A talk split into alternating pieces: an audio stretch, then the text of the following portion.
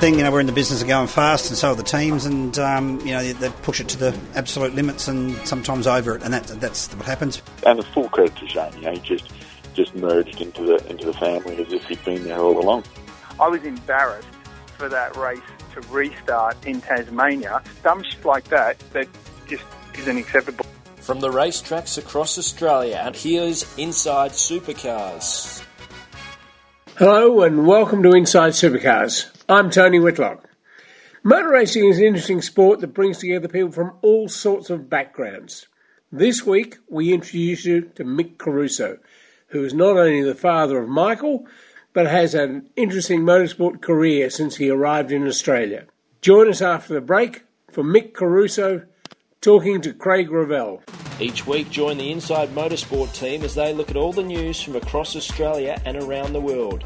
Yeah, I mean, it, it means a lot. You know, through the years, a lot of reference this race as one of our majors. 600 miles around here is no easy task. Uh, we were able to beat the 211 boys and, uh, and meet Anthony Bigley in the final, which uh, we were able to um, take the win off him. So it was, uh, yeah, it was a great weekend for the uh, Rapstada family. Inside Motorsport broadcast on community radio and online at sportradio.com.au.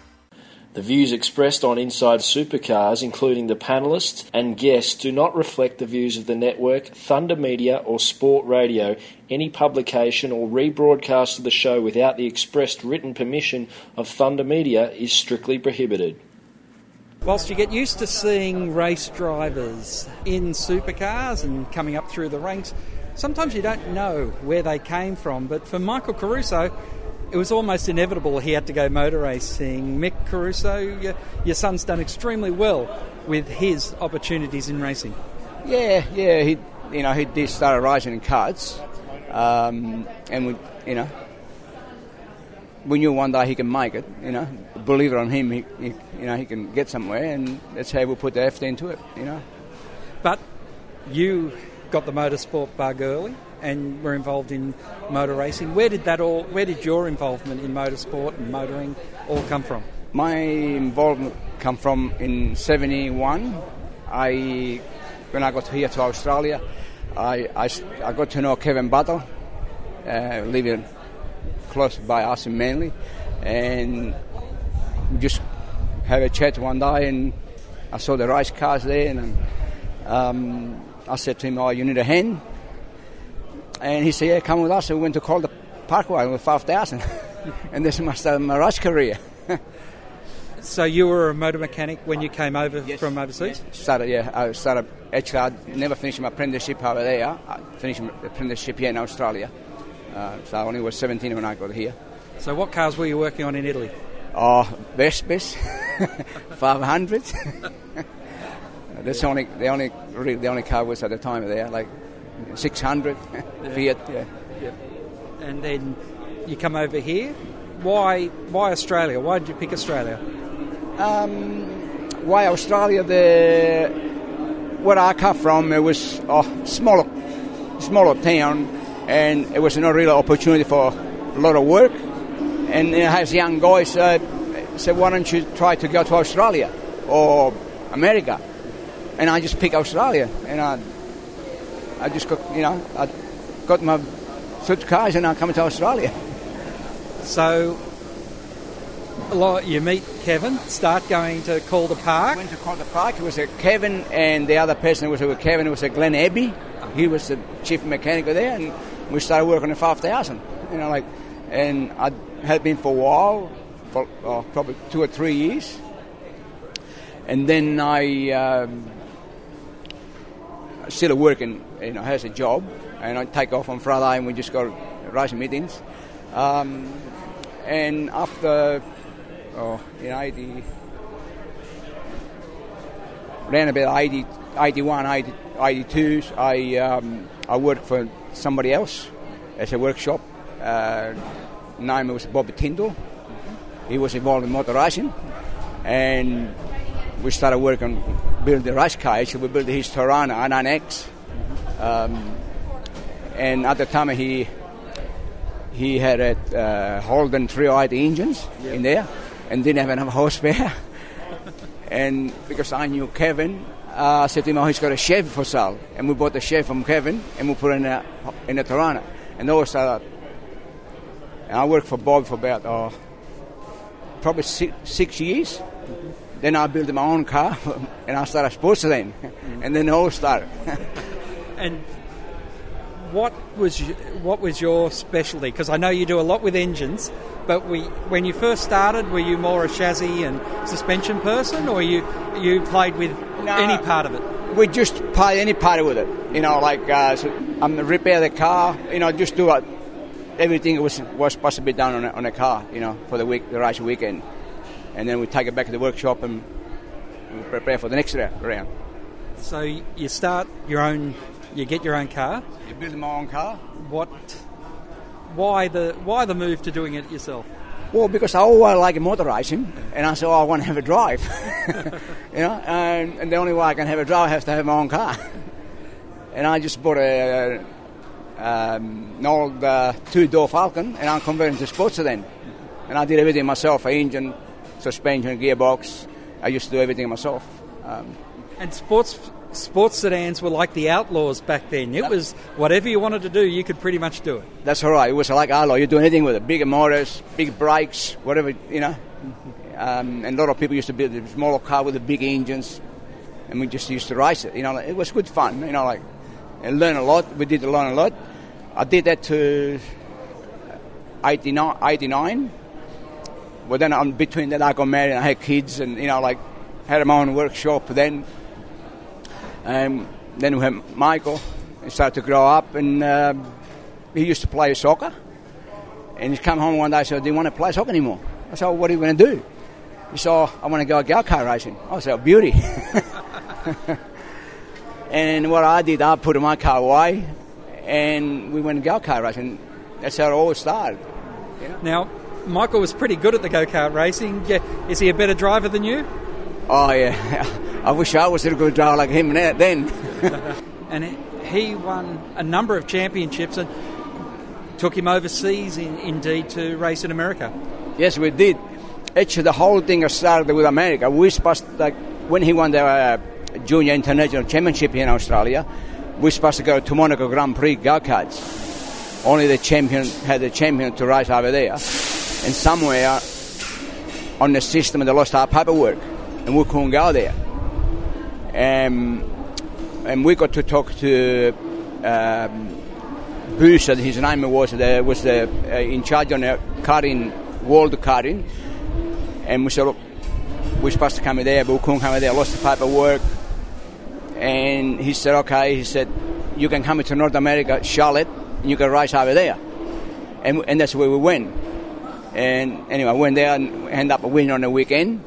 And we bought, you know, big trophy home- back at home, and it was all good, you know, like, you know, good time. And. He. What's it like seeing your son progressing like that and knowing how difficult it is to make a career in motorsport? Because, as you said, and as you knew, it takes a lot of money to be successful in motorsport, or it takes a, uh, an e- extraordinary driver to be seen to make it through the stages. Oh, you know, like it's very hard. You know, like you know, it's hard now, and used to be even harder before. Um, it's not easy, um, but you have to. If you believe in yourself, you just got to keep it going. You know, you, eventually make it if you, you know, if you're good enough. You know, It was a. You came from an, an outlaw type of motor racing series like the Super Sedans, but I believe karting in America is every bit as ruthless and cutthroat. in America, like when when there was complete, it was you know, like it wasn't easy. Like uh, and not just America, we had at the weekend there. We we had all the European uh, manufacturer there, like uh, Tony Kart, CRG, PCR. They all had a five or six drivers. You know, Tony Kart had a, it took a 12 drivers there, and we're the only one one one. we took our own engine from here on backpack. Yeah. I carried the engine on my back, you know, in, into the, um, um, America, you know, from here. And th- they, they, uh, a few people even said to you, you need to watch the cart like a hawk. Oh yes, because you know it's it's, it's a long story when you, you you you know like we went to warm up in the morning, before the race, and we used to have a starter mode to start the, the carts because they've got a clutches, and we used to leave the starter mode on the fence. When we went back to start the race, somewhere the battery was flat, and we, we lost about 10 position on the start because we couldn't, we couldn't get it started. Um, and we actually we, we end up the first race we did we end up finished 12 I think it was at the time um, where we started third yeah, on, on, on, on, the second row. But because the battery was flat we had a bit of trouble. And anyway I talking to some people there you know American people and they said "Mike," he said you better check everything he said you know like keep an, keep an eye all weekend and like the person, the marshal was there. He said, "Hey, you have to keep it, keep and look, don't leave nothing in the around." He said because you know you're not going to find they're going to do things. You know, even when we won, the person on the skull, he said to me, "Make sure you check all your tags, because chassis tags, muffler tags, engine tags. Um, don't leave with the card." I missed the the podium because I had to stay with the card. And just make sure no one did anything at all that would exclude you later. That's all right. Making sure everything, you know, we're not going to, you know, lose it because somebody else did something, something. You know, it was was the best thing that ever happened. Like, you know, we really, we really enjoyed the weekend we went there. You know. It's 20 years since then. Yeah, yeah, 20 years ago. Yeah, that's all right. Yes. Uh, did uh, my memory is slipping, but I think did you also go to Japan after that? No, no, we never no. went to Japan okay. after that. Um, uh, we we come back here in Australia, and then after that we did uh, we did some rising here for Jim Morton, Tony Kart, um, for another about I think it was another year, um, and and then after that the only other cards we did uh, we did the Ford to Mexico cha- challenge when we won the cha- the the drive for Formula Ford. That was a difficult time too, making that transition. Oh yeah, yeah, it was yeah, because I think I feel sorry for Michael Samastaji because really we lost it. Um, we lost a time with his career because I was the, the first generation here in Australia, and we didn't really know a lot of people around. You know, you, you know, you knew some people, but not really people in the right place. And it took us a while to people get to know. You know, till we get into the, you know, into the game. You know, like we had to do everything ourselves, like we did the Formula Ford, They didn't work it out. Then we, I bought my own Formula Three cars, and we we, the second year we got the car, we won the championship. Then after that, there was things started to get a little bit better, with the people get to know, and then you people knew how good he gonna he was gonna be, and people started talking to us, and you know like. Um, and, and after we won the championship, the year after, um, we, we, did a couple of rides with the Young Lions. Mm-hmm. That didn't work out either. um, anyway, and we lost the year actually. Then the next year, uh, Jim Morton, he contacted me and, and, and asked me if I want to run uh, uh, car into the, into the well, like a Dunlop series now.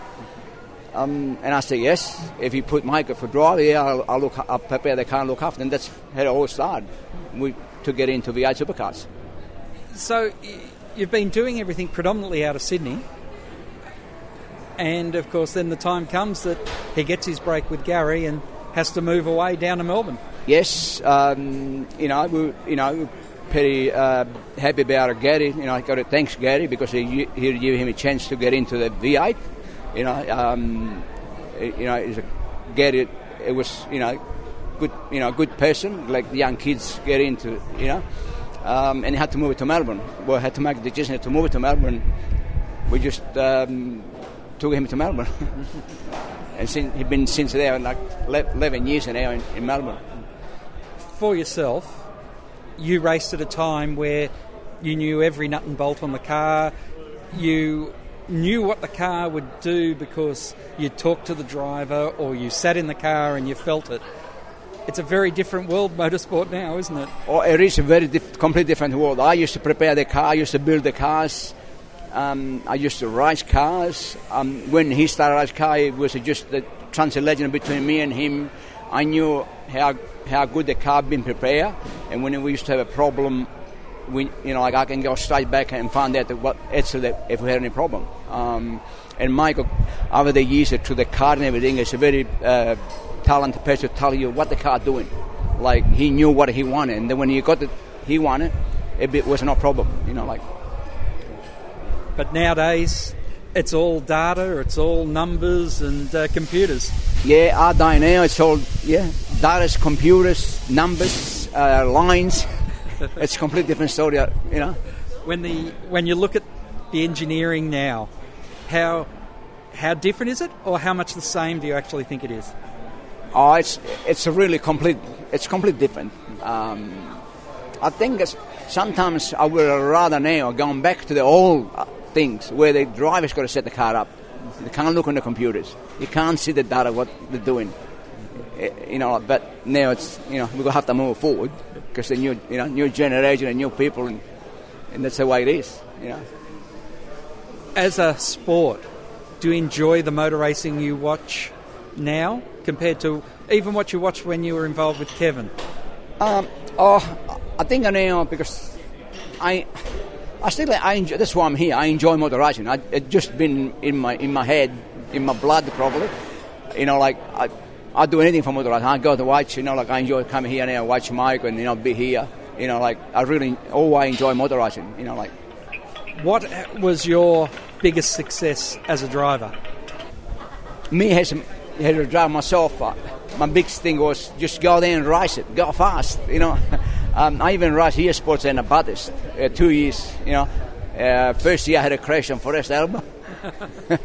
but then we come back the next year. It just, you know, like to go fast. That's how, you know, how I think a driver, you know, they just want to go fast to see how they challenge. Was this the favourite track? Um, yeah, I, I, I, like the track, yeah, yeah. What was your favourite? Oh, actually, my rule of—I was Amaroo Park. Uh-huh. You know, um, nice circuit. Uh, we raced there a lot, Amaroo Park and Oran Park, but Amaroo Park was my favourite. Nice and close to home? Yeah, close. Oh, one hour drive. we used to work up to Saturday uh, lunchtime. We used to put the car on the trailer and go there and practice. Not anymore. it, it seems like every race is a week, or that's what it feels like at times. Yeah, that's right. Yeah. what about for Michael? What's been has his achievements given you uh, more thrill than some of yours? Oh yeah, definitely. Yeah, yeah. I, I like look. I really enjoy um, being with Michael and do everything with Michael. It just it, it been a you know longer journey. Good, you know. I really did enjoy it. You know, I still enjoy now with Michael. You know, not doubt it. I w- I won't change anything it. It's been a pleasure to talk to you. All the very best, and uh, look forward to catching up with you uh, in the uh, months and years to come. Thanks very much. I hope I see you on the podium. Each week, join the Inside Motorsport team as they look at all the news from across Australia and around the world. And, you know, every, every year I see Jackie Stewart Grand Prix and I just remind myself of, of his part in, in starting the, the, path to safer cars. Dissecting the sport with interviews, news, and opinion. Jack Brabham certainly left his mark not only on Australian motorsport but motorsport all around the world. Inside Motorsport broadcast on community radio and online at sportradio.com.au. Join in the conversation. Post your thoughts on our Sport Radio Facebook page. On next week's Inside Supercars, a second generation speaks about his third generation. That's John Blanchard looking at Tim's career. Yeah, I did a couple of years with Tony Longhurst and the BMW Benson Hedges team. But uh, yeah, that all ended with uh, the event of uh, the supercars. So. Yeah. It's certainly a fascinating family, and we hope you'll join us again on Inside Supercars. Inside Supercars is produced by Thunder Media. Tune in next week for more at sportradio.com.au or lock in the podcast on your iTunes or mobile device. Search Inside Supercars.